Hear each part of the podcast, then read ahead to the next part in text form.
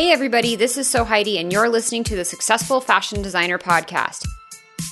We all know that the fashion industry is brutally competitive and it takes loads of hard work to get ahead. The problem is that everyone's secretive and tight-lipped about their ways. After working as a designer and educator for over a decade, I wanted to help break down those barriers and bring you valuable knowledge from industry experts, and this show is exactly where you'll find that. Whether you're trying to break into the fashion world, make yourself more marketable, launch your own label, or become a successful freelancer, we'll help you get ahead in the cutthroat fashion industry. This is episode fifty-three of the Successful Fashion Designer Podcast, and today I'm chatting with Shellie Simpson. Shellie is the talent director of the fashion division at Atrium Staffing. And if you're wondering what all of that means, Atrium Staffing is a team of recruiters that help you land your job. So Shellie manages the entire fashion division of that company. And I'm really excited to bring her interview to you guys today because I've been wanting to get a recruiter on the show for a while. A lot of you guys have been asking me for a recruiter.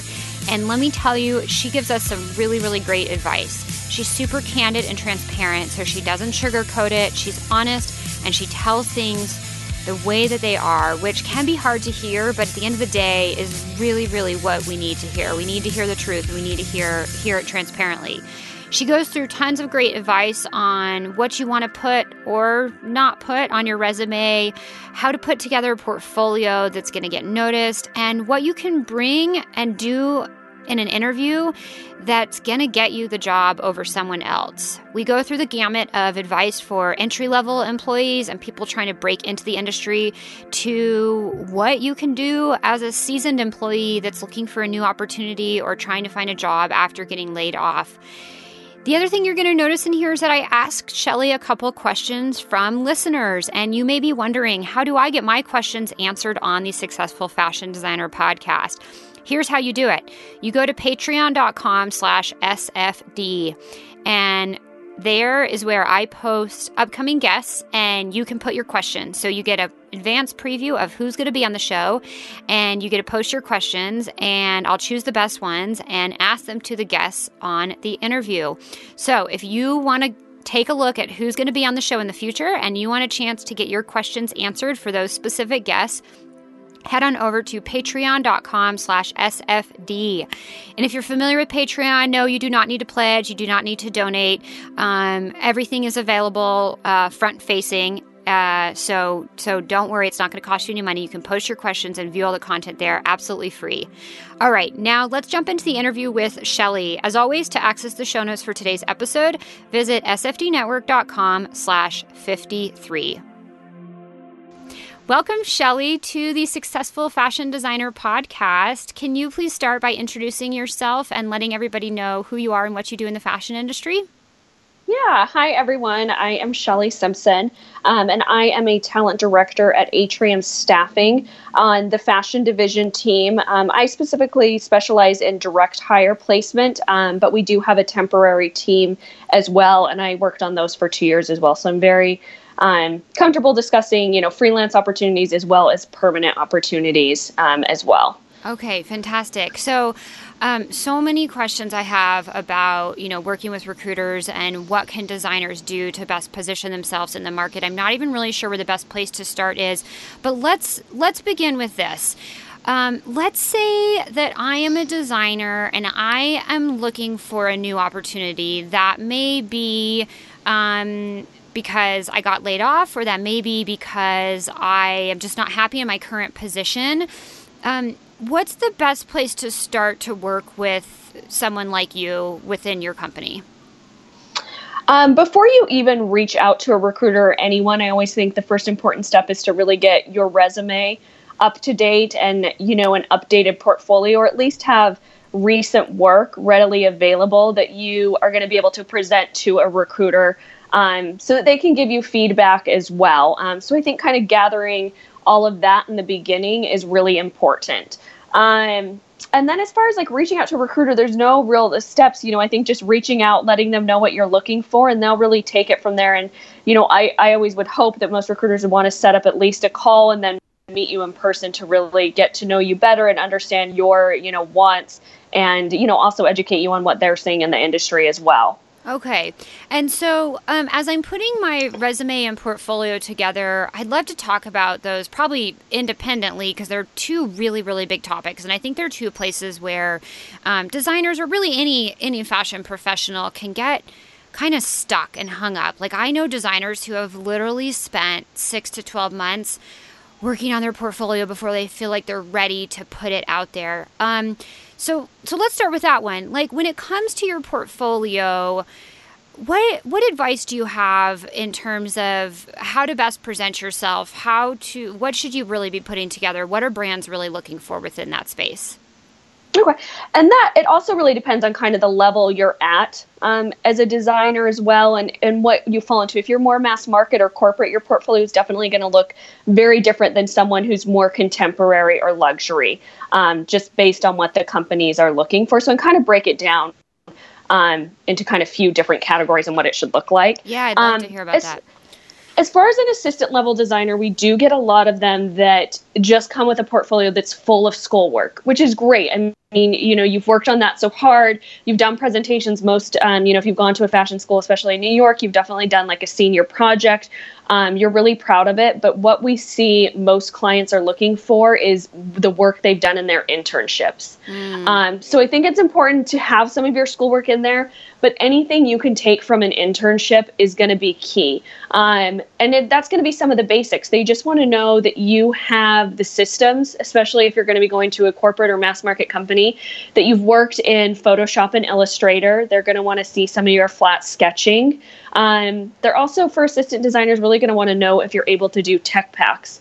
Um, you know, that's not just a, a responsibility delegated to tech designers that we're seeing today. Mm-hmm. Um, it is something that sometimes get pushed on to assistant designers. So we do get a lot of clients re- requesting assistant designers have that capability. So even if you don't keep your tech packs in your portfolio, because I know presentation-wise, they're not like the prettiest things to have, but always bringing a couple of those with you um, on an interview.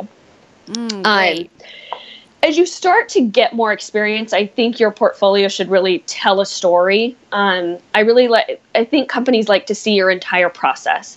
So in the beginning, and you can have different sets um, depending on categories, or if you want something to focus on knits, or one to focus on wovens, or if you did juniors and then switch to men's.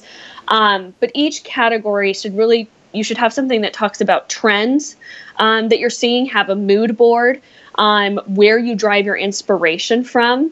Um, a lot of companies still want to see that hand sketching. Um, and then, so I usually include that after, you know, kind of the, um, the trend presentation. Um, and then after that, definitely your, um, Illustrator, Photoshop sketches, they're going to want to see in there. Um, and then, you know, if you have any work that it's been published or you have on a website, sometimes you may want to include that as well. Um, but you really want to kind of start from your process from the beginning all the way through finished product. Um, and you definitely want it to be stuff that you've worked on in a current role, or you're, you know, something that's relevant. Um, presenting work that you did ten years ago is really hard because companies want to see what you've done most recently, and are you in tune with what's going on in the market today? Yeah. Okay. Um, yeah, go ahead. Oh, sorry. I was going to say, as far as like, because contemporary does get a little bit edgier. Yeah. Um, and it doesn't need to be as structured as what we typically see. Um, your sketches aren't going to be, I don't know, where you kind of draw your inspiration and all of that is a little bit more kind of out there and edgier. So I would say having not so of a structure portfolio for contemporary is a little bit, you know, it's it's okay. Of course, you still want to show your process and show that you do have those computer skills. Um, but it's a little, it's okay to go a little bit more outside the box with kind of your presentation, your mood boards, your trends, and all of that.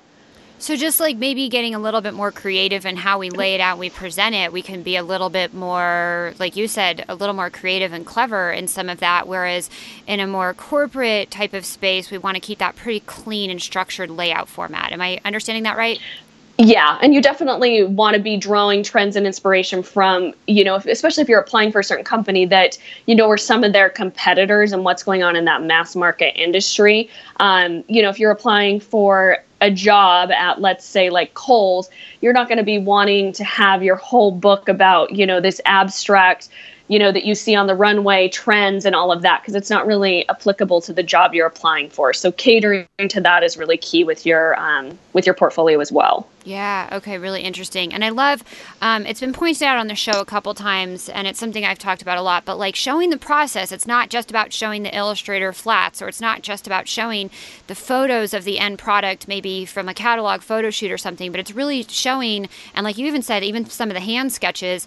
Um, on that note, like, can you talk a little bit about that? Because me personally, I'm terrified of hand sketching. I have A very, very bad pen and paper skills. Um, there's a lot of listeners out there who are really, really good, but like, what do you suggest if that's just something that we feel like our hand sketches look terrible, or we just don't really do that? Like, what do you think? Yeah, and it's not something that you're necessarily going to be doing in the job. It's just a part of the process. Of course, if it's not your strong point, leave it leave it out. Um, you're never going to want anything in your portfolio that's not showing you in the best light. Yeah. Um, you know, if you do, if hand sketching is, you know, something you're really strong at, then of course include it. But it wouldn't be, it's not going to be required in most roles unless you're like at the couture level.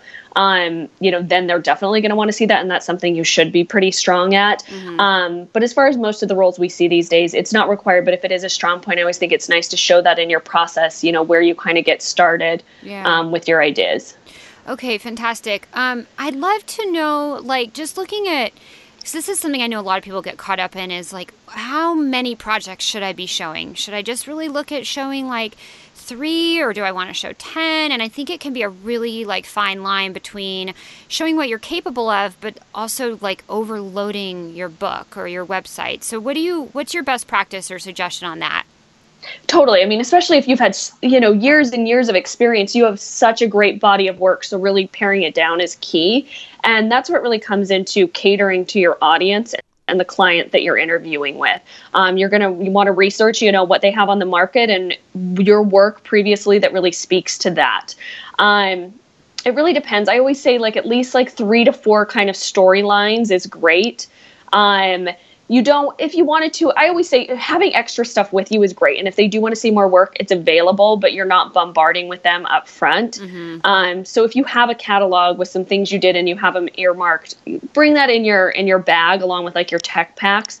Um, so if they do want to see more, you can show them that. But I don't think pulling out, you know, a catalog of work that is all, um, you know, photography that is the, like the final product is necessarily something they're going to want to see all of. Mm-hmm. Um, so I think just catering to your audience. Um, I will say what we see for most, not necessarily assistant level designers, but occasionally, but from associate level up, if they do like you and, you know, want to bring you on board, most of the time they will have you do a project for them as well. Um, that really caters to their audience and what they're looking for to really showcase your skills. Okay. Um, Okay, so before we get to that, because I have a couple questions on that, I want to talk a little bit more about the portfolio format. So a couple of the references you have made are more like once you're in the interview, your foot's in the door and you're, you're you know, having this live real-life interaction. But before we get to that, um, what's the expectation of having a, you know, full-blown website versus maybe a portfolio page on style careers dot com versus having a few different P D Fs in Dropbox that you can link to? Um, well, it works a little bit differently because coming from a recruiter, you're always going to, when we're sending your information over to a client of ours, we're always going to include a few snippets of work um, that you sent to us to really kind of entice them, um, that we feel really cater to their audience and showcase, you know, that you're the best person for this role. Um, as far as like a website goes, this is where I, I typically, unless your website is very specific and caters to a certain audience, Um, and I want my client to see that, I typically avoid sending that to clients because sometimes you can have such an array of work and you just don't want them clicking on the wrong link and being like, oh, she does swimwear, even though, you know, you're applying to them for like a knits position. Mm-hmm. Um, you just want to make sure that if you are presenting that to a client or, you know, somewhere you're applying, that it's, it's a fit for what they're looking for. Otherwise, you never know where they're going to end up on your website. So it just needs to be very well thought out if you do, you know, intend to send that out. Yeah. Okay. Uh, Go ahead. I was going to say, as far as like style careers, I know that's kind of new, adding like P D Fs. Um, I personally don't look at that as much, but sometimes it, it is helpful. Um, again, it's only, it, it's only a small selection of what you do. So you don't want it to limit you as well. Um, when you're, you know, imp- uh, uploading that stuff on websites like that. Gotcha. Okay. Um, so so we send our work to you, and then you kind of filter it, obviously, to, to send what makes the most sense for the client that needs needs the the employee. Um, and then can we talk a little bit about resumes and, like, what are you seeing in terms of what works, what stands out, what are people doing to get the attention of the brands at the end of the day on their resume? Yeah. And I think resumes kind of go through trends, just like fashion trends do. They do. Um, yeah. Sometimes, you know, with like, let's have a big paragraph at the top and then let's, you know, put our qualifications. Um, you know, let's get really creative with cool fonts and, you know, get all creative with the layout. But what we're seeing right now is simple is better. You really want it to be, it, they say it only takes like six seconds for someone to look at a resume and decide yes or no. Six. Um, so you seconds. Don't want them to have to, yes. So you don't really want them, you want those key points to really stand out.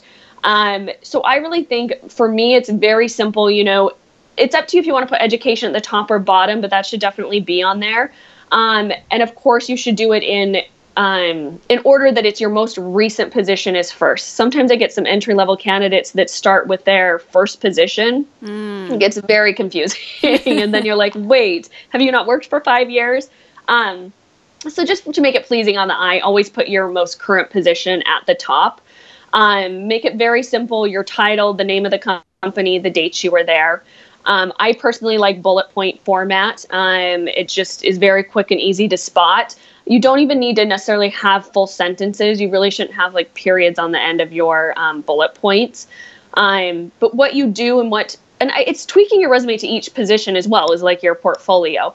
What those, what you did in your last role that's most relevant to your position you're applying to should be at the top of those bullet points. Um, And really, depending on how long you've been at the role, but I would say about five or six bullet points for each role. Of course, if you've been there for ten, twenty years, it's going to be longer. If you were only there for six months or it was an internship, you know, two to three is pretty adequate. Um, I also think not making your resume too long. And it's funny because you would think, you know, these people that have been in the industry for twenty years, but where I really see this is with my entry-level candidates. It's mm. they have every internship, every retail job they've ever had on there. So when you first glimpse at their resume, you're like, oh, wow, they've been working for ten years. And then you're like, wait, they're, oh, they're just graduating. But their resume makes it look like they've been working forever. So you want to make sure that you have your most important roles. Um, nobody needs to know that you were a cashier at, you know, Best Buy or that you were a hostess at a restaurant. Mm. Um, if it's not relevant to the job you're applying for, you can take it out as long as it doesn't leave like a gap in your, in your, you know, your positions. Yeah. So, okay. I have a couple questions about the resume, but just to address that one that you just said, like, how are you finding people addressing gaps? Because there could be, you know, our industry is, is very heavily female. So maybe you took two years off to have a baby and spend some time with your family, or maybe there was just a long gap in unemployment because of the, the economy or something. And so how do you suggest, or how do you see people kind of working around that and filling that gap in in a comfortable and, and moral way? Yeah. And I wouldn't say that's something, something you want to put like right on your resume. Um, but I do think when working with a recruiter, th- it's great because we have the relationship with the client, and how we work is we always send a blurb over to our clients when we're submitting them for permanent positions, um, really highlighting their skills, why they're a good fit for this role. And we always put in there why they're looking either to leave their current position, why they've left, and try to explain any gaps in their resume, because it's mm. it's always going to come up as a question. So we try and address that um, before it even comes up. Um, and I always think being honest is going to be the best policy. Um, you know, you need to, you don't want to keep making up different stories and, you know, get yourself in a pickle. Um, you know, if you did have a kid and took some time off, definitely be honest about that, but also highlight, you know, but I have been staying on top of it, or I did some freelancing in the meantime. I also did some projects um, and really kept up with my, you know, Photoshop and Illustrator skills while I was out. So highlighting what you've been doing during your gap. Okay, that's great. Um, you, you've mentioned the Photoshop and Illustrator skills quite a bit um, throughout the interview. And what are you guys seeing in terms of the market and and the requirement of that skill nowadays? ninety-nine percent required. Okay. Yeah. Um, it's very rare unless you're doing... you're like a doing trend development, but those roles are so few and far between. Um, we have a very, very hard time placing someone if they don't have, you know, that skill set. Yeah. Um, okay. And then on the resume, um, I mean, I get the short format and all the bullets and stuff. Um, what are your thoughts on, or, or is this something you guys talk about or that you see a lot of, sort of this concept of like a results-driven resume? And so instead of looking at just what is the task that you performed, but also highlighting what was the result of that within the brand? What was that the result of that within the company? Did it, you know, get more sales? Did it, um, did you design some best sellers? Were you able to negotiate M O Qs or source fabric that that had a lower uh, price or or anything like that? Do you see a trend in that?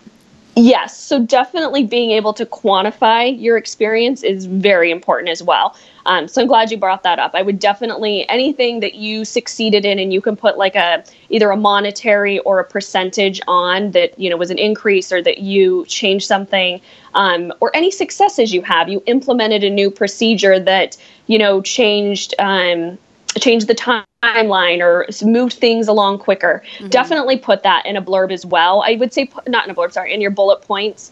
Um, but I would definitely put them under like your main tasks. Um, so make those the first three and then the last two, you know, quantify your experience. But yes, I would definitely include that in the resume. And that's something you definitely need to be doing in your interview as well. Yeah. Okay. So that leads perfectly into the interview. Um, so let's say we, you know, we get our, our, at least our online version of the portfolio or whatever template uh, we're working with in a P D F. We have our resume. We work through a recruiter like you and we get the interview. So how do we best prepare? What, you know, what can we do to really stand out in that setting? Um, well, I think the great point about working with a recruiter is, is they also know their client better than, you know, just being able to study them online. Sure. So any like solid recruiter should really be prepping you for the interview before and kind of giving you those inside tips of what um, the hiring manager might ask, what they're really looking for, and what research to do. Um, so that is one of the benefits of working with an agency, um, is really getting that insider information. Mm-hmm. Um, as far as like what you need to prepare before, definitely, definitely research the company, look them up online, know their product, um, look them up on LinkedIn, um, look at the news. Are there any recent articles? How is the company doing? What are they doing well in? Um, but anything that's relevant or newsworthy or new, you, you should be, um, privy to that and be able to bring it up in, in an interview. Yeah. Um, so I think that's most important. I always like to say before, um, especially if you haven't interviewed in a while, you really want to study your resume so that when you're in an interview, you're not just reading off it the entire time. Mm. You want to, you did that job for so many years. So you want to be able to speak to it. You know, this is what I did each day. Um, and this is the successes I've had. Um, but really speaking to it in a natural way, not they've read your resume, they know that. So you really are telling it to them, but adding and embellishing to the resume. You're really creating a story for them when you're in person. Yeah. And I love, you mentioned earlier, like bringing some printed out tech packs, which is, um, I mean, to be transparent, I've, I've been, uh, done independent and entrepreneur type of work for ten years. I've literally had like three interviews in my entire life. So I am not one of those people that like can do that skill necessarily very well. Um, like a job interview kind of terrifies the daylights out of me. It's just not something I've had a lot of experience in. And so I love the point of like bringing some printed out tech packs, um, or, you know, bringing some catalog with some pages earmarked. Anything else that we could physically bring and maybe like have in our back pocket that would really impress them or show them that, that we're the right candidate for the job? Um, it really depends on like the opportunity. Sometimes I'll get sweater designers will bring some swatches of some like knits, um, that they've done. Um, so something like that where you maybe don't want to bulk up your portfolio, um, but you want to have those because they're relevant to the position. Mm. Um, So any anything like that that you don't want to mess up your portfolio, but you just have in case they ask. Okay. Um, I also tell candidates, we have a couple of um, companies in particular that are all about the process. Where do you get your inspiration from? And we ask those candidates, do you have like a little notebook or a journal or something that you're constantly drawing in or where you're, you know, putting your thoughts and notes? Um, because a lot of designers do do that. So I say, I always tell those candidates, bring it with you. You never know. And I think it's always good to show that you're constantly thinking and drawing inspiration from the world around you. Mm. Um, so that's something else to kind of keep in your back pocket. You could always pull out if they do want to see more work. Okay. That's a great suggestion. Um, on that note, is it essential to bring a physical portfolio if you do have like a nice website that you could maybe walk through them on an iPad or something? Are they really looking for that physical book? So it really depends on the company, because we are seeing a lot more candidates now that will bring their iPad um, and run through it. Um, my concern with the iPad is you still want to make make sure that it's um, it's organized. Mm. You don't want to have to be opening up a ton of different P D Fs and be like, oh, here's this work and here's this. You still want it to tell that story. So really even creating like a PowerPoint presentation um, that walks them through a few of your projects that you've done in past roles, um, but making sure it's organized like a portfolio would be in person is going to be key if you are bringing an iPad. Okay, but that is accepted. You don't necessarily have to have the book. Yeah, I think some clients, it depends. Some are a little old school and do want to see, you know, the portfolio in person. Um, but I would say most companies are open to it. They've moved into the digital age. Um, but as again, a recruiter should be able to coach you on that if a company, you know, really wants to see your portfolio in person. Sure, sure. Okay, great. And then um, I'd love to talk a little bit about, you know, you mentioned earlier that you've done a lot of placement for for freelance or contract work versus um, full-time. And I, when I was chatting with one of your coworkers and coordinating this interview, she made a comment to me that I had never really thought about, but that that designers or, or fashion professionals, um, you know, whether they're technical designer, what have you, can kind of get pigeonholed in the freelance versus employee position. Can you talk a little bit about what you see within that? And like, let's say I've been doing freelance for five years or I've been in as an employee for five years and I want to go to one versus the other. But I, and to me, I didn't even really think about that. But she said that that comes up as a challenge. So can you talk a little bit about that and like how you creatively see people kind of getting, you know, changing course a little bit midway if they want to? Yeah, I think it's always going to be easier if you're a permanent employee and then want to switch to freelance. Um, tenure, of course, looks good on any resume. They know that you can commit to something. Um, so that's an easier transition. I will say we do see candidates that um, we kind of call them permalancers who have freelanced, you know, for the past five years. Um, and for some reason, you know, they, they enjoyed it. It worked with their schedule, or now they're not seeing as much work. So they really want to look for something permanent. Um, and it is, it is difficult. We even have a difficult time, you know, getting clients to see those candidates, um, just because to them they see, oh, can they not commit, um, you know, to a position? Why? Because everyone thinks, why, why wouldn't you want a permanent position? Um, and some people don't, to be honest, especially if you are creative and you have the ability to, you know, work from home or have a flexible schedule. Um, a lot of people like that. Um, again, I think it's, it's really knowing as a recruiter, we have to know our clients and what they're looking for. Some of them just will not look at candidates that don't have that tenure on their resume. Mm. Some are more open. And again, it's also educating them on why you were freelancing. Why, again, like, you know, why you had that break in your resume. Um, just being upfront about it and, you know, discussing it upfront. Okay. Um, you know, I have been freelancing. I really enjoyed the flexible hours. Um, you know, I was taking care of my kids at home, but now they've gotten older. So I'm really looking for a permanent opportunity and I'm super excited to, you know, commit and grow my career with the company. Okay.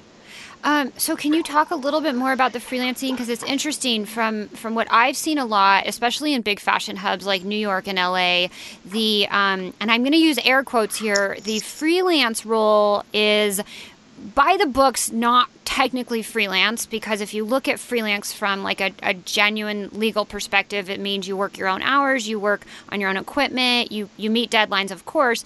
But in the fashion industry, freelance, again with quotes, has been known to be you come in-house and you work on a project for maybe it's three weeks, maybe it's three months, however long, um, and you're there sort of nine to five like a regular employee, um, but you're not getting any of the benefits. But you've just made a couple comments of like, oh, you know, maybe you needed the flexible hours, you needed to be at home um, with your kids, and you have the ability to work from home and be more independent. So what do you guys really see in terms of this freelance versus contract? And to me, they're two pretty different things. Um, again, maybe it's just linguistics, but but what are you seeing right now with that space in terms of people wanting the flexibility of doing remote from home, like true freelance, and opportunities with brands nowadays? Yeah, I, I get with the wording. It can definitely be confusing, and I kind of interchange, you know, temp, freelance, contract, yeah. um, created equal. But again, yeah, they, they necessarily aren't. Um, I will say the majority of the roles that we work on um, that are temp positions are you're going into the office forty hours a week, um, you know, nine to five type of gig. Yeah. Um, we occasionally do get some work from home or work remotely roles.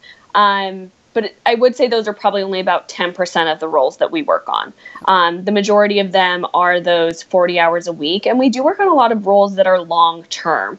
Um, so, you know, past three months, three to six months, sometimes they'll want a freelancer for an entire year.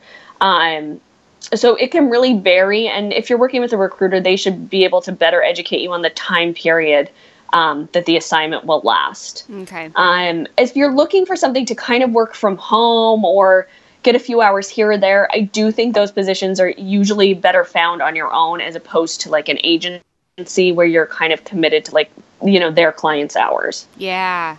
Okay. And so then now a quick etiquette question. I hope you're okay with this, but like, um, what is, you know, what's the etiquette on, do I need to commit to working with one agency? Do I sign a document, or can I work with two or three recruiters so that I try to keep my options open? Totally. I get that all the time. And I think sometimes candidates are scared to be like, oh, yeah, I'm working with another right. agency. Oh, like they're cheating secret. on you. Yeah, yeah, right. It almost is like dating. Like, oh, my God, I'm totally cheating on them. Yeah, I totally get it. When I was looking um, for jobs myself, I was working with three or four agencies. Um, you know, some agencies do work with similar clients, you know, um, but a lot of agencies also have clients that are, you know, just solely they work with. So that's where I think, you know, you're going to um, get your maximum benefit.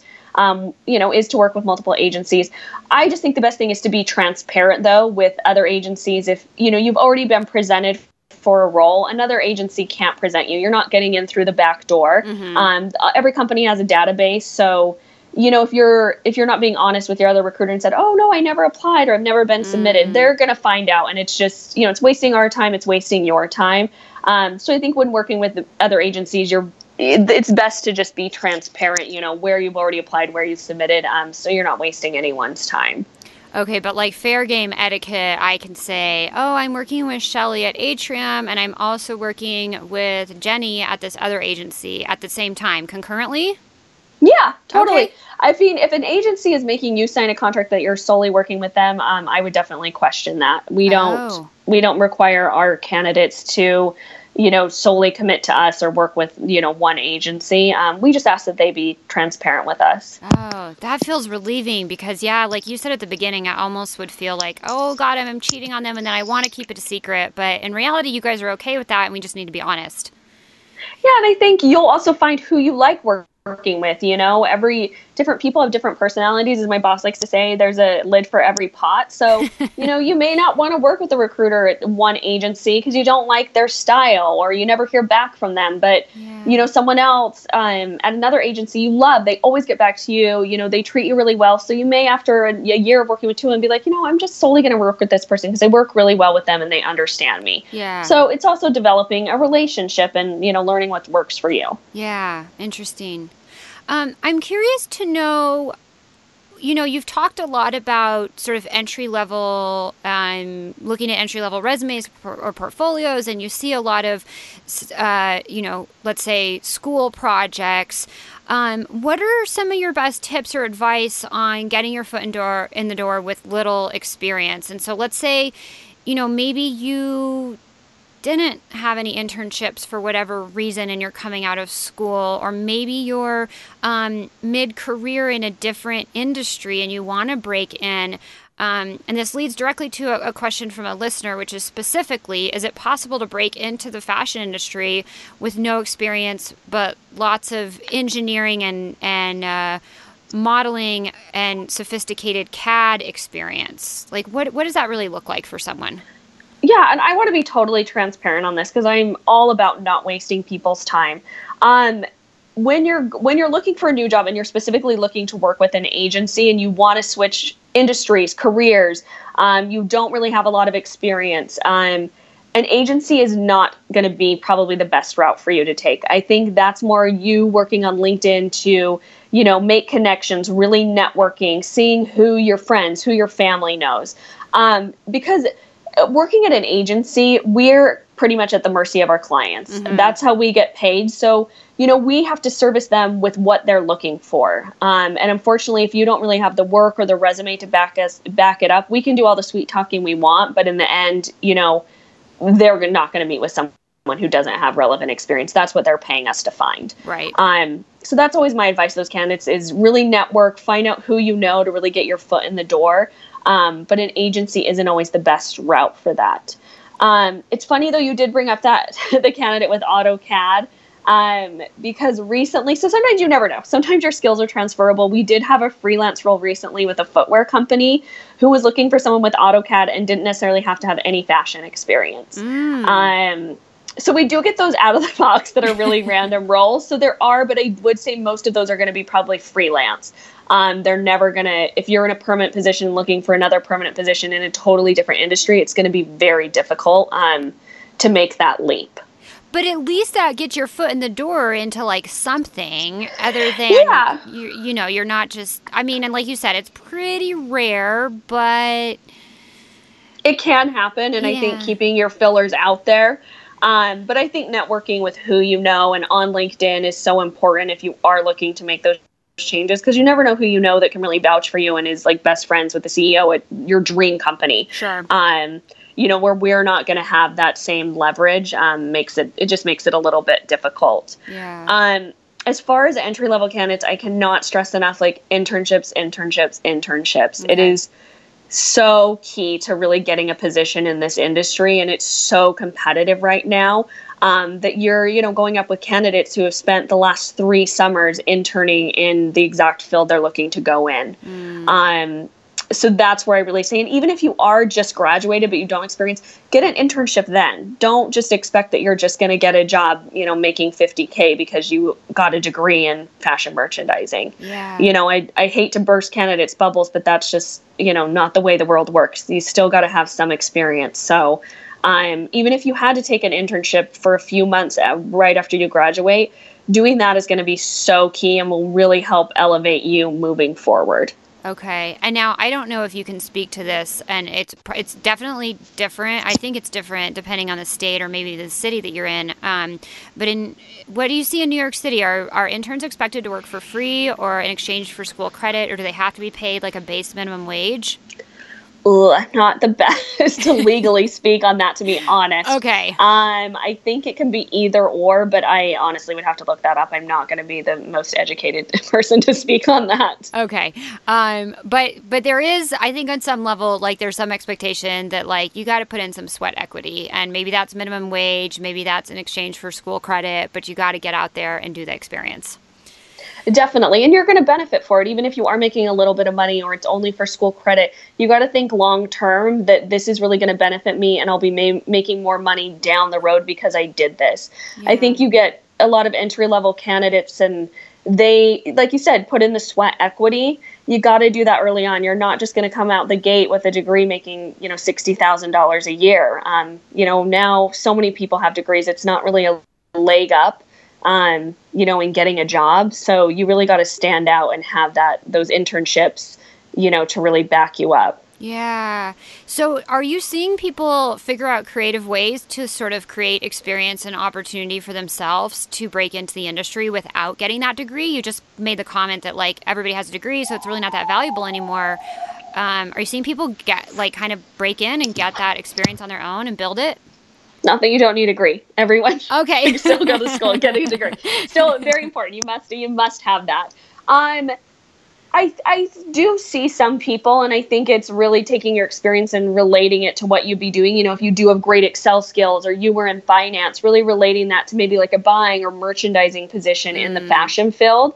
Um, and I think when you're applying to jobs, if you can do, I'm not a big fan of the cover letter, but at least if you could even write a blurb about yourself and why you're a great fit for this job and how your skills translate, mm-hmm. um, is really going to help them make the connections, because they're not going to make the connections themselves. You really need to highlight that for them. Yeah. Um, that would be, you know, my one suggestion. Okay. And then what do you see in terms of like people, um, kind of getting creative with doing like self-directed projects? So maybe I'm a knit designer, but I want to break into swimwear or vice versa or whatever it may be, like a different category.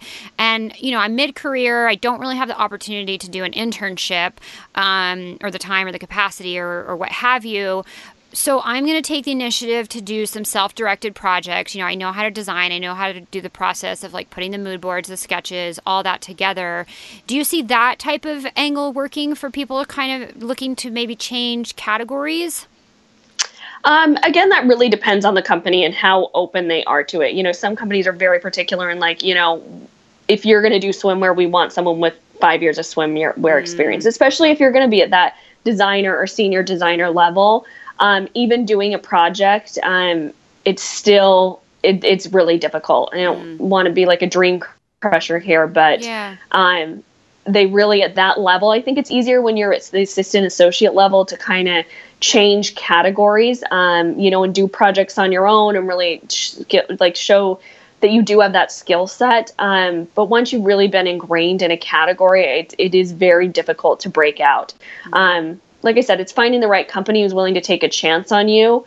Um, but if you have ten years of sweaters, sweater experience, um, you know, moving into denim bottoms is really going to be a hard sell. Mm, okay. Yeah. I mean, at the end of the day, if you can still do all the design work, but like knowing the intricacies of each individual product, there's just so many different variables when it comes to that. Yeah, definitely. Yeah. Um, okay. So I'm curious now to know your thoughts on And and I'm going to kind of quote this from other interviews that I've done with people, but um, or actually things that people in my audience have directly said to me or emailed to me. But this sort of um, woman slash person, most of the time from the stories I've heard, it's a woman who's, you know, she's been in the industry for twenty plus ish years and she gets laid off. And so she's now considered, quote unquote, like an older job seeker. And she seems to have a really, really, really hard time getting placed in comparison to someone who's, you know, maybe a twenty-something and is willing to work for half the rate, um, who obviously doesn't quite have the breadth of skills or experience, but with brands being in certain positions financially or, or whatever the reason is, um, that seems to be a really tough position for many people. What do you, like, do you have any advice or tips for someone who's in that category and just can't seem to get their foot back in the door? I don't know that I really have any advice for them. I mean, we do see it. I think now, at least in New York, with this salary ban in effect, makes that helpful so that, you know, nobody can ask who's making what, so they're not like super undercutting people. You know, um, people can be, get paid for the work that they're doing. Um, as far as someone who is more senior in the industry, um, getting laid off, Um, to be honest, I don't see too much of that, that they have a difficult time getting jobs, mm. um, because I do think that fashion, it depends on like the skill set, especially if it's hard to find, um, regardless, you know, their companies aren't going to be, you know, particular to that. Um, you know, it's, it, it's sad to say we do occasionally see that. Um, but to be honest, it's kind of hard for me to speak to, because I don't, I work with a lot of more like seasoned candidates, Um, and I really haven't had difficulty placing them. Okay. So I think it's also knowing the companies and knowing the right opportunities um, as well. And again, that's what's great about working with a recruiter. They may know like, hey, this company you're not going to be the right fit for, but this company, you know, you're spot on. So yeah. That's actually really refreshing yes. and good to hear. And maybe it's just that my inbox, you know, people people talk when they have something like to complain about or something to be sad about, and they don't always talk when things are going really well. So maybe it's just that I hear yeah. that a lot. Um, so that's actually really, really refreshing to hear. Um, I'm I'm I'm feeling a little bit relieved on that.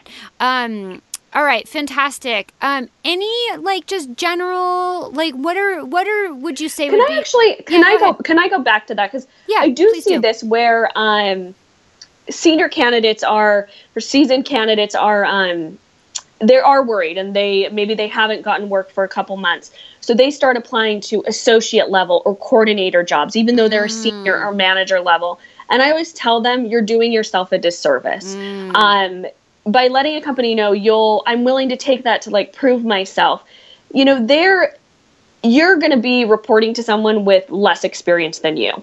Um, you could probably do their job. Um, so you're really, I mean, you're underselling yourself when you're um, applying to those types of jobs or saying, oh no, I would take this. Um, you know, you need to be confident in what you do in your skill level. Otherwise a company will see that. Um, so I think, I think when you're, I see these candidates trying to apply for jobs that are way, way below their, their skill level. Um, it's not working out for them. You really need to stay at the level you are. If not, you know, trying to reach for that next level, um, you know, it's really not going to benefit you. And I think, you know, you're just spending, spending your time, you know, applying for these jobs you're not going to hear back from. Yeah, that's great advice. And I think it kind of comes down to like what you said is the confidence level. And a company wants someone that's confident, because especially if you're, I mean, the fashion industry, you have to be confident. You have to stand up. You have to voice your opinion. You have to be able to like handle some of the constructive criticism and all that. And so if it starts to show that you're looking either um, maybe a little bit mousy or desperate, then that's going to be the first sign that they're like, oh, I don't know, that's not really who we want to work with. Yeah, why are you a manager level and why are you applying to our associate role? Like that's yeah. that is concerning right off the bat. Yeah. Um and, and just wait until that company, you may be, you know, shooting yourself in the foot, because two weeks down the road they may have a senior position. They'll be like, well, this person applied for associate role. Now I'm now we're really concerned. So yeah. you're you're really doing yourself a disservice by um, you know, undercutting yourself and your skills. Okay. I think that's great advice. And I think it can be tough because obviously, you know, if you're out of work for a couple months, like finances get really tight. So you are you can get to the point of, I just need something, but I think you're you're right. It's doing yourself more damage than than good in the long run. So great, that's a great point. I'm glad you interjected that. Um, so I was going to say for uh, those types of roles, if you've been, you know, if a candidate you've been employed for a couple months, but you've strictly been focusing on perm, maybe it's a time to consider freelance so that you're keeping your skills fresh and you know you're working, you're not going insane. Um, you know, trying to figure out what to do with your time. Um, but companies would like to see that, that, you know, you've been proactive, you continued working. Um, so rather than applying to an associate perm role, maybe take a freelancing role that's like maybe a little bit lower level to keep yourself working. Mm-hmm. Um, you know, and you may have to take a little bit of a lower rate, um, but at least you're working and continuing, you know, to add to your resume and your skill set. Okay. And then I guess we just have to kind of be careful of that fine line. If we don't want to flip into the permalance or the full-time freelancer that is hard to break out of and get full-time employment, it, it's just a balance between, you know, this is a three-month gap I'm filling in versus getting sort of stuck in that cycle if that's not where you want to be. Yeah, definitely. And I think you should still be actively applying for permanent positions, you know, if even if you are on a freelance assignment. Um, it's not to say that if you freelance even for a year, you're going to be, you know, if you had five years at a company before that, mm. that's going to speak louder than a year of freelance. It's when you freelance for the past five years and you've been at ten different companies. Um, then it gets a little concerning because it's like, well, why didn't any of these keep, people want to keep you on as a freelancer? You know, it's been a long period of time. You know, if you freelanced at one company for two years, I mean, that's basically the same as a permanent job. So you just have to, that's kind of where the line, you know, is kind of drawn on those things. Okay, gotcha. Um, do you see much of this sort of freelance temp work turning into full-time, or is it typically pretty cut and dry? They know they need three months or six months or nine months and then it's done. I I would say it's pretty fifty-fifty for mm. what we see. Okay. Um, and we know a lot of the clients that they may not say it's temp to perm, but we know it's long-term temp, and they do convert like maybe seventy percent of their candidates. Okay. Um, we work with a lot of those companies. And then you do get the companies that are just very upfront and they say, hey, this is for a maternity leave. Um, it's just a three-month coverage. That's all we need. Sure. Um, it's always, freelance is always a foot in the door, though. You know, you get in there, you prove yourself, they absolutely love you. A lot of companies will find a place for you, mm. you know, maybe on another team, do, you know, doing something different. But um, you really prove yourself and companies, you know, consider you an asset. Um, you know, they'll find they'll find a place for you. So that's why I always really sell candidates that are either like entry level, trying to get experience, or, you know, maybe you've been on. Employed for a month or two. It's it's a foot in the door, um, and it's better than, you know, not having a job. Yeah, well, and like you said, I mean, I've owned my own business for ten years. My dad was an entrepreneur and owned his own business, and I, we both know firsthand, and I've heard it from other people and other business owners as well, it's hard to just find the people that work really, really hard. And so like you said, you get your foot in the door, you prove that you're just a hard worker, you're willing to put in one hundred fifty percent effort, they will find a spot for you uh, because that work ethic is priceless. Yeah, we've had candidates that it was supposed to be short term. Two weeks in, they're like, um, "We want to, we want to convert this person to a permanent employee." They're so spot on. Yeah. So you really never know. That's why I always tell my candidates I would be open to those opportunities, um, okay. and you're always adding experience to your resume. Yeah, yeah, great point. Um, awesome. I would love to ask you one more question from a listener. Um, this comes from Robin, and it's a very clever question, so I'm really excited to hear what your answer is.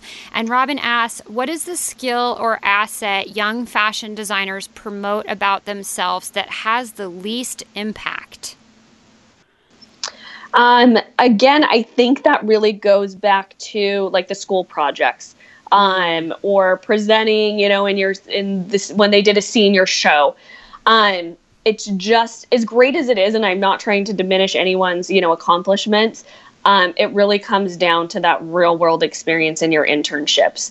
Um, so as talented as you may have been in school and were top of your class, um, if you don't have that real world experience, it's, it, you know, it's not going to really do you any good. Mm. Even if our school project or our, our senior collection, like really looked commercial and marketable, because I know that's one thing I've talked about it with another guest is the, you know, the conceptual design versus like the real world design, and and school projects can tend to lean a little bit more artistic and out there. Um, so even if it's even if I've put together like a really realistic sort of presentation. I mean, I definitely, I definitely think that will help. I'm not going to say like, don't, you know, your school work didn't matter or anything, but it does need to be, you, it still should be that presentation I talked about, tell a story. So you need to have the mood and trend burns, sketches, you need to have the flat sketches. Um, and then you, you know, the real world product where I get a lot of candidates that it's, you know, and I don't mean to be rude, but it's like their friend took pictures of their, you know, handcrafted project they yeah. did. And it's just, um, you're doing yourself almost like a disservice by showing that. Yeah. Um, it's, they'd rather you show, you know, only four or five pieces of work you did at your, your internship this summer at, you know, a design house than have you show four years of schoolwork. Okay. Gotcha. So definitely a lot of, and I think it's, it could be hard. I mean, I've never been in that position, but I think it can be hard. You just spent, like you said, four years, a lot of money in school, and then you don't even really want to show it in your portfolio. I, and that that's a tough nut to swallow, but I get it. It's it's sometimes not the most realistic or practical project to present, and it sometimes is really hard to make it come across as real world experience. Not that you would ever try to put up a facade and fake it as it, but um, there's just a difference at the end of the day, what you get from a school project and what you can do from your own photo shoot versus what happens in a, a real professional brand. Yeah, and, it, and it's it is relevant, and that's why I tell a lot of entry level candidates, especially in design. I think it's really hard to get positions, so that's why I always suggest freelancing. Um, even if you can't get it through an agency on your own, um, is a good way. Um, you know, a lot of companies will give those entry level candidates, you know, opportunity to you know try out, see if they can you know hit the ground running. Um, so that's why I think sometimes you also can't have the expectation you're going to get a full time salary position out of school. You know. Especially like I would say in design, um, I think freelancing is a good way to start building that up. Mm, okay. So you do your internships, and then you really see most entry-level people starting at freelance that ultimately could, or, you know, maybe the next opportunity turns into full-time. Yeah. Okay. Um, especially you don't want to go, you know, out of school. You don't want to go, you know, one to two months without working. That's why I'm like, you can still look for permanent opportunities while you're freelancing, but it's going to add to your resume and build to your book of work, um, so that you are more prepared for that when you do get that permanent interview. Okay. Interesting. That's not a very big window of time, one to two months. That feels a little bit of pressure. Yeah. I mean, if you take the summer off, whatever, but I mean, you really don't want to go longer than like three or four months not working. Um, yeah. then then you start to get those gaps on your resume, and yeah. it does become a little bit, you know, concerning for um, potential clients. Okay. Okay. All right. Really, really great advice and super actionable steps. Um, I really appreciate your your your candid and transparent. Uh, I know you said a couple times, I don't want to sound come off rude, but no, you have to be realistic and you have to be honest about, you know, what people need to prepare and what they need to expect, because you can't paint a fake picture for them. That doesn't do anybody any good. So I really appreciate your transparency.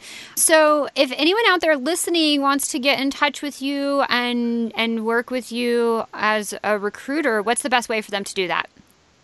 Um, well, I'm going to direct them first to our website, because I know you said some of your viewers are in the fashion industry and some are not. Um, and we do cover other industries such as finance, um, admin services, creative marketing. Um, so if you want to go to atrium staff dot com, you can find out more about our company and the services we offer. Um, if you are interested in fashion positions, you can reach me at s simpson at atrium staff dot com. Um, and I'd be happy to answer any of your questions, um, help you with your search, or put you in touch with the right, um, the right contacts who can assist you. Awesome. Thank you so much for that. And I will link to all of that in the show notes. Um, I have one last question for you before we close out the interview. I ask every guest this at the end of the show, and that is, what is one thing that no one ever asks you about working in the fashion industry that you wish they did? Oh, you know what I can say? I'm almost thinking the opposite, because I'm like, one thing people always ask me that I hate is they're like, oh, you're in recruiting and fashion. Oh, so you work with a lot of models. Oh. That's one thing I wish they didn't ask me. Oh. I'm like, no, I don't work with models at all. Yeah. It's not, I love that. Yeah. No one's ever given the question that they wish people would stop asking. I love that you did that. Yeah, well, I'm just, it kind of struck me, and then I was like, actually, I wish that I get that all the stop time. Stop asking like, oh, me that. I hire models. I'm like, no, I do not work with models whatsoever. Everything on like the corporate side. Yeah, behind the scenes. Um, I don't, yeah, I don't know, really know about that I wish they would ask me. Um, I don't know. I, I, that I really can't come to mind. I feel like, I feel like people are pretty transparent, and I'm transparent. So they think they feel they can ask me most anything, um, and get an honest answer. Yeah. Um, so I don't really have trouble with people not asking me my thoughts. Awesome. Well, I appreciate you giving all of them again, transparently on the, on the show. Really valuable insights for everybody out there listening. Thank you so much for your time, Shellie. It's been great to chat with you. Yeah, thank you so much, Heidi, and I hope everyone enjoyed and I was able to answer everyone's questions. Thank you so much for listening, and thank you for being on the show, Shellie. I really enjoyed our conversation, and I appreciate each and every one of you listeners. Last, if you'd like to learn any more about the resources mentioned in this episode, visit the show notes at s f d network dot com slash fifty-three.